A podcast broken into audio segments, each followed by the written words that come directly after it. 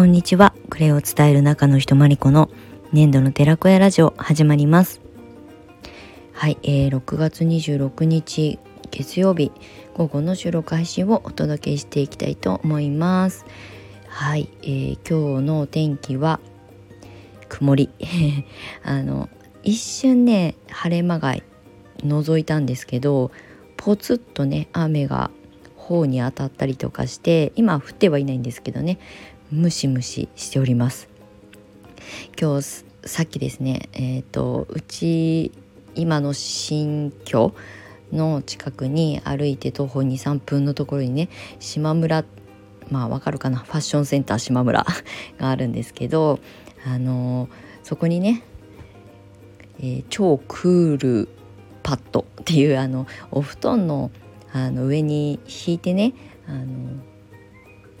汗ばむこの季節夏涼しく過ごすための、まあ、ベッドパッドですねを見に行こうと思って行って結局買って帰ってきました。はい。インスタの方にあのくだらないストーリーを上げておりますがあのねめちゃくちゃ暑いんですよ最近。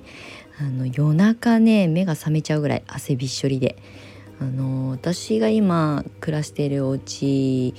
は、うん、まあ安メーカーさんに建てていただいたお家なんですけどもともとの生家生まれ育ったお家は本当にね呼吸をする家と言ったら、まあ、言い過ぎかもしれないんですが本当にね昔ながらの建築法というか大工さんが建ててくださったお家に長く住んでてで今のお家ももちろんあの建築自体がいいとか悪いとかではないんですがお部屋もね5.3畳で小さくて気密性が高すぎて私みたいにあのすごく体感深部体温が高い人間代謝がいい人間は暑すぎて寝れないんですよ。そうでエアコンをね、まあ、一応設置してもらってはいるんですけどエアコンをつけっぱなしで寝るのができなくてあの苦手なんですねでもこの数年こうなるべくエアコンを使わない生活をしていたので、まあ、除湿機能とかは使うんですけどできればあの自然な風とか扇風機の風だけで過ごしたいので あのなんかこう我慢大会みたいになってるんですが昨日の夜中はめちゃくちゃ暑くて汗だくで起きてしまってもうたまたまねもう寝れなくなっちゃったから YouTube 見てたら島村のその超クールベッドパッドみたいなやつがねあの広告で流れてきて別に私調べてたわけじゃないからアルゴリズムではないんですけど自分のなんか想像頭の中に浮かんだことがこうやってなんか目の前に降りかかってくるんだと思ってちょっと笑っちゃったんですが今日あの早速ねあの前話急ぎじゃないですけど島村に行って買ってきました。まああの本当に体感があるかどうか分かりませんがはいあの試してみたいと思います。またレビューしようかな。はい。ということで蒸し暑い日が続いておりますが皆様いかがお過ごしでしょうか。はいということで、えー、今日本題に入る前にまたお知らせをさせていただきたいと思いますがえっとまあ、クレイカフェのプログラムの募集要項なんかはあの日々日々あの耳だこになるぐらいねお知らせしているので今日はあのそこは割愛させていただいて、えー、っとちょっと思いつきでねあのワークショップオンラインのワークショップなんですけれどもあの発信してみようと思って。で、えー、今日先ほど、えー、募集ページというかねメンバーシップ先行配信で、えー、募集ページを作りました。で何をするかっていうとあのクレイトークワークショップっていうので今回初めて初めての試みになるかな、まあ、昔えー、だいぶもう前ですね。5年ぐらい前にクレイセラピストという生き方ワークショップっていうワークショップをやったことがあるんですけれども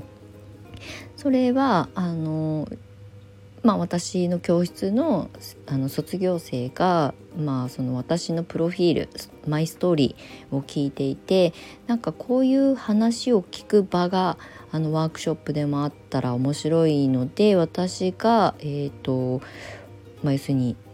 主催者になるのであの企画しませんかって言ってくださったことがきっかけで1回だけやったことがありますなのでクレイセラピーのワークショップって基本的にねクレイの歯磨き粉作ったりファンデーション作ったり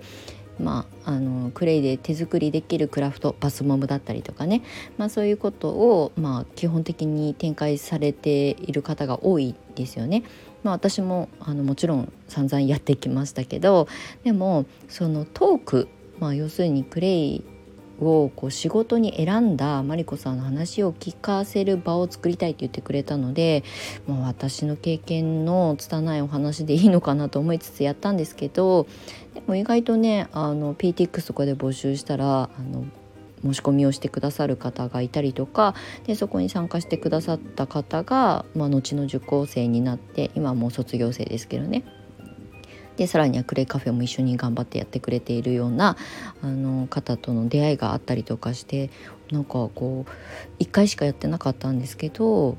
あ今振り返ってみるとお話をする場を作るのっていいなと思ってなんかこうワークショップも基本的にワークショップの講師と参加者みたいな立ち位置で、まあ、受講生と先生みたいな立ち位置になっちゃうんですよね。だけどおしゃべりあのトークがあのメインなのでクレイのことをちょっと聞きたいことがあるんだけどなかなか DM とかでは聞きにくそうだなって思ったりとかするのも、まあ、時間がもったいないしじゃあみんなで話しちゃおうっていう 場を作ってみようということで今日は、えー、思いつきなんです私は基本的に思いつきで発信して、まあ、それが届くか届かないか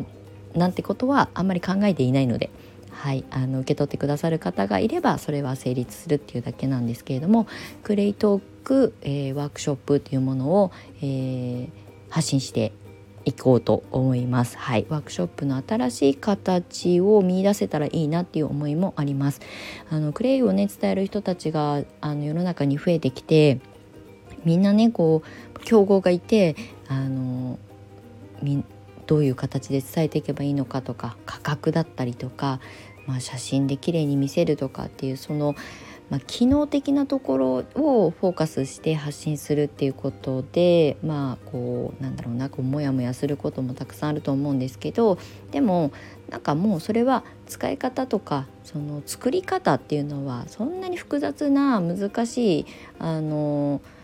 レシピがあるわけじゃないのでクレイセラピーのいいところなんですよね。なので、え、っと近畿事故も少ないしということでなんかクレイについて話し合おうじゃないけど あの質問をお受けしてみんなでシェアする場っていう意味で今回はあの企画してみました、えー、詳細は先行配信で今日18時メンバーシップの方で先にあの配信をしたいと思います。まあ、後々あのその他 SNS でも発信していきたいと思いますが、えっと一応日程だけ先にお話ししておきますが7月1日の土曜日11時あごめんなさい。7月1日土曜日の10時半から、えー、12時90分。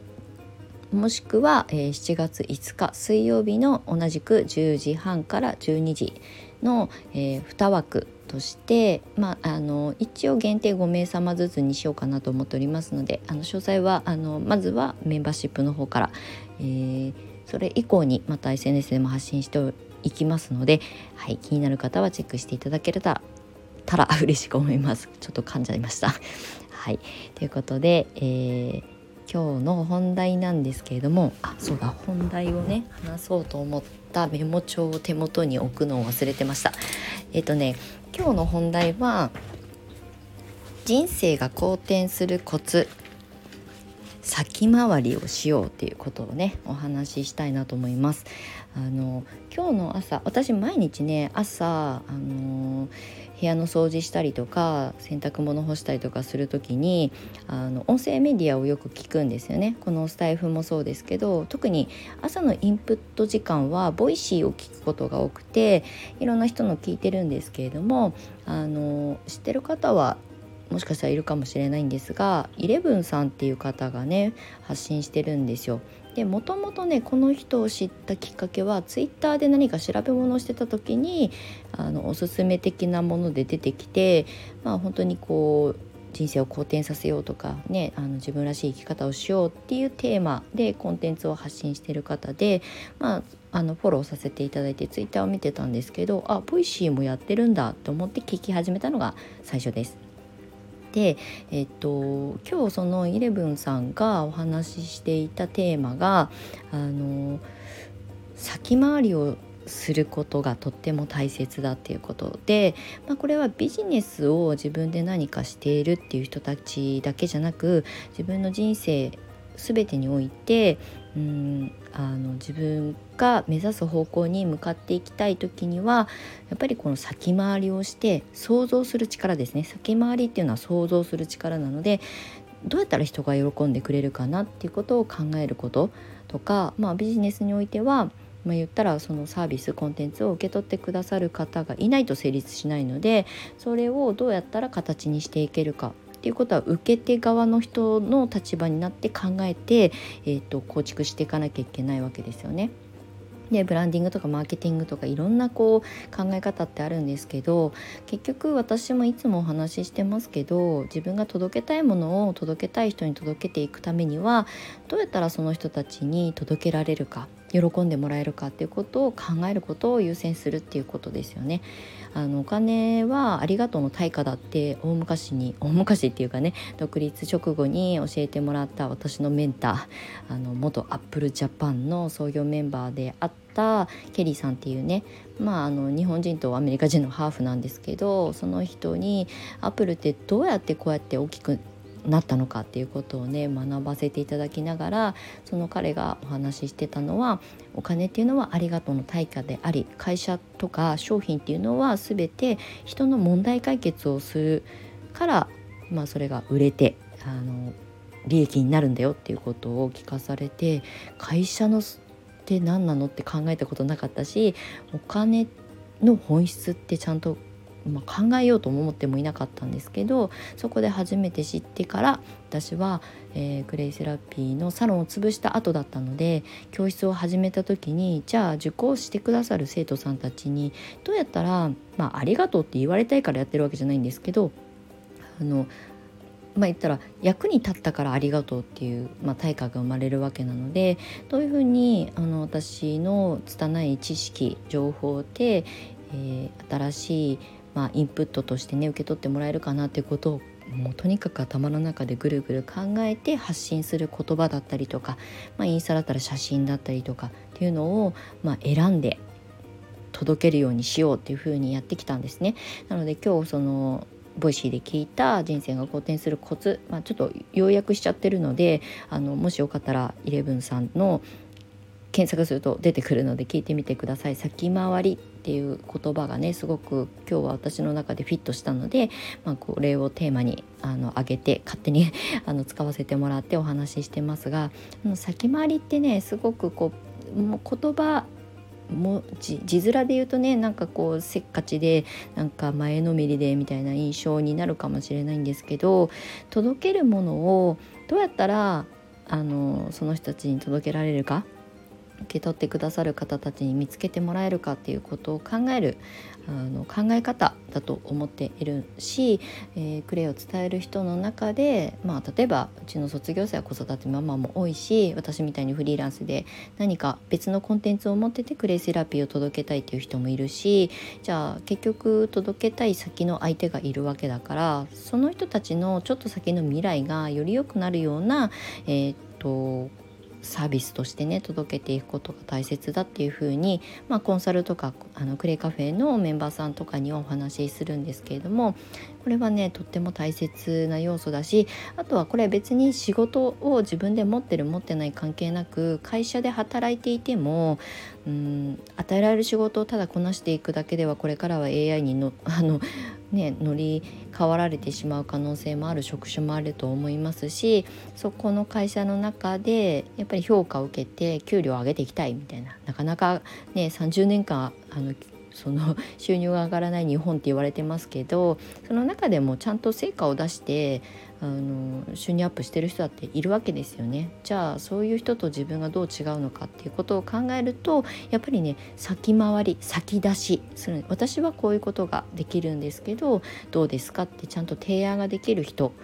しか多分これからは厳しい時代にもっともっとなると思います。私は結構我が強い我が強いっていうとすごくネガティブに聞こえる聞こえますよね。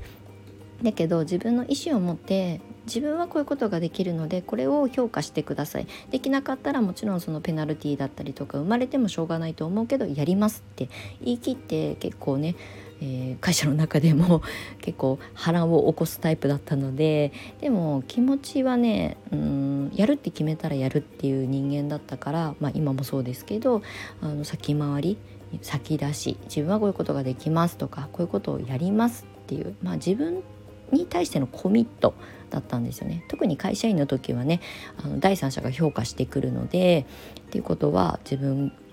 がより良い、うん、環境働きやすい自分で環境を作っていく上でも収入アップを目指す上でも大切な要素だなと思ってたのでそういうちょっとね前のめりなかあの行動が多かったんですけどこれはねでもその当時も私の資質性質的なところもあると思うんですけどあのクレイを伝え始めて10年ずっと走りきってきた中で今は生徒さんだったりとかクレイカフェのメンバーさんたちをフォローさせていただく立場になっても同じことを伝えています。はいなので今日は人生が好転するコツ先回り これは人に喜んでもらえることをいかに考えられるかっていうことの大切さだよっていうことをねお話しさせていただきました。はいわ我がが我ががではなくてねあの我が強いのと我がが 我ががっていうあのイコールになってますけど、うん、そうじゃなくって自分の意思を持って人をこうハッピーにすることをねあのいつも常日頃考えられる、まあ、脳内がこう育っているとねあの考えることも楽しくなるし発信することも楽しくなるし自分がじゃなくて自分のことも大切なんですよ。自分のことを満たすことは一番大大前提なんですけどでもそれだと自己満足。でそれこそあの我がが我ががになってしまうのでそうじゃなくって自分も満たしてるのはまあ後から届くギフトだと思ってもう先出し先回りをしましょうっていうお話でした。はいということでちょっとあの思いつきで話し始めたのでいつも通りまとまりがないんですけれどもあの長い収録に最後までお付き合いいただきましてありがとうございます最近ね18分超えとかになってきたのでもうちょっと簡潔にねお話ししたいと思うんですがながら聞きしていただけたら嬉しく思います。はいということで今日も最後までお付き合いいただきましてありがとうございました、まあ、蒸し暑いしあのエアコンとかねガンガンかけて体も冷えるあの季節になってきたので是非クレーバスでねあの毎日は無理にしても23日とかね1週間に1回ぐらいはあの使っていただけたら 嬉しいなと思います。はいということで、えー、また次回の収録配信でお目にかかりましょう。最後までお付き合いいただきましてありがとうございました。年度の寺子屋まりこでした。またね